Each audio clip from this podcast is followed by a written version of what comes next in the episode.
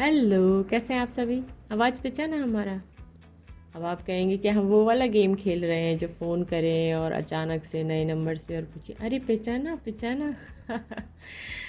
नहीं एक्चुअली हम आप लोगों को छः महीने से इतना सुना सुना के, सुना सुना के सुला रहे थे तो हमने सोचा शायद पहचान लिया हो। तो हमारा नाम डॉक्टर हेमा है। हम पिछले छः महीने से एक पॉडकास्ट के थ्रू आप लोगों से बात कर रहे थे। एक मशवरा हम होम्योपैथिक फिजिशियन हैं, साइकोलॉजिस्ट हैं, काउंसलर हैं और छोटे छोटे कुछ क्षेत्रों में सेवा देते हैं।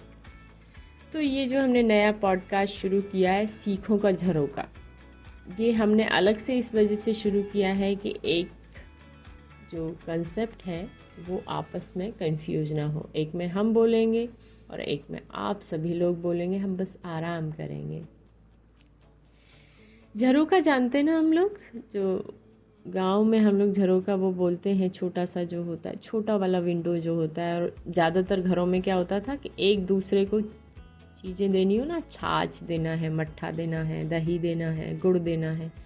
एक घर से हाथ निकला, दूसरे घर से लिया और हमको बहुत दूर जाना भी नहीं पड़ता कि हम उस घर तक पहुँचें। बहुत आसानी से हम लोग क्या कर लेते थे, अपनी चीज़ों को एक दूसरे के साथ शेयर कर लेते थे। अभी हम इस हफ़्ता एक बुक पढ़ रहे थे the habits of an orderly mind और उसमें एक जगह आया माइंड्स कैन कनेक्ट तो जो हमारा मन मस्तिष्क होता है, आपस में एक दूसरे से जुड़ सकता है, और हम लोग एक साथ इंस्पायर्ड हो सकते हैं, एक साथ मोटिवेट हो सकते हैं। एक साथ जब हम लोग होते हैं तो जो हमारी क्षमताएँ हैं, वो क्या होती हैं? बहुत बढ़ जाती हैं। तो आपने सोचा है कि हम सीखों के झरोकों से क्या करेंगे? आप कुछ बताएँगे, फिर उसके बाद कोई और कुछ बताएँगे, और जो ये सीखे हैं, इनके माध्यम से हम लोग शायद एक दूसरे से जुड़ते जाएँगे, एक दूसरे से सीखते जाएँगे और आगे बढ़ते जाएँगे। तो इसमें कुछ सिंपल करना है हमको। जो भी हमारे थॉट्स आते हैं ना, हम लोग बोलते हैं कि, अरे, आप बहुत सोचते हो, अरे, आप बहुत सोचते हो।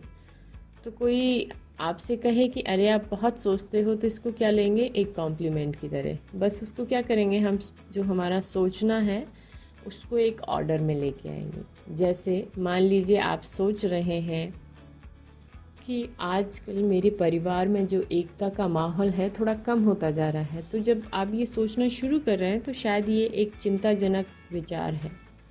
लेकिन जब आप इस पर थोड़ा और सोचेंगे और सोचेंगे तो वो चिंता वाले विचारों को थोड़ा किनारे हटाते हुए हटाते हुए ये सोचना शुरू करें कि अच्छा मैं इस पर कैसे काम कर सकता हूँ? अच्छा इस पर पहले और लोगों ने क्या किया है? क्या हम इसमें कोई सीख है दूसरों से जो ले सकते हैं या कोई सीख है जो बांट सकते हैं? पॉडकास्ट बनाने में या कोई भी हम जब टॉक शुरू करते हैं तो सबसे ज़रूरी हिस्सा क्या होता है कि जो विचार हैं, उनका एक क्रम के बाद दूसरे क्रम में आना। यदि उसका क्रम सही नहीं होगा तो वो सीख अच्छे से निकल के नहीं आती है। और इसका एक बहुत अच्छा क्या कहेंगे, फ़ायदा ये भी है कि हम लोगों को पास टाइम ही नहीं मिलता कि हम फालतू सोचें। क्योंकि आपको कुछ तैयार करना है, आप काफ़ी पढ़ेंगे, काफ़ी सोचेंगे, या हो सकता है आप अपनी पुरानी लाइफ के बारे में एक रिफ्लेक्शन जैसा कर जाएँ, किसी टॉपिक को बनाते चलें। और वो अगले चार दिन तक आपको उस प्रोसेस में इतना बिज़ी रखता है, पर आप क्या करने लगते हैं? फिर उसको इन्जॉय करने लगते हैं कि, अरे, अब तो मुझे टाइम ही नहीं है कि मैं फालतू सोचूं।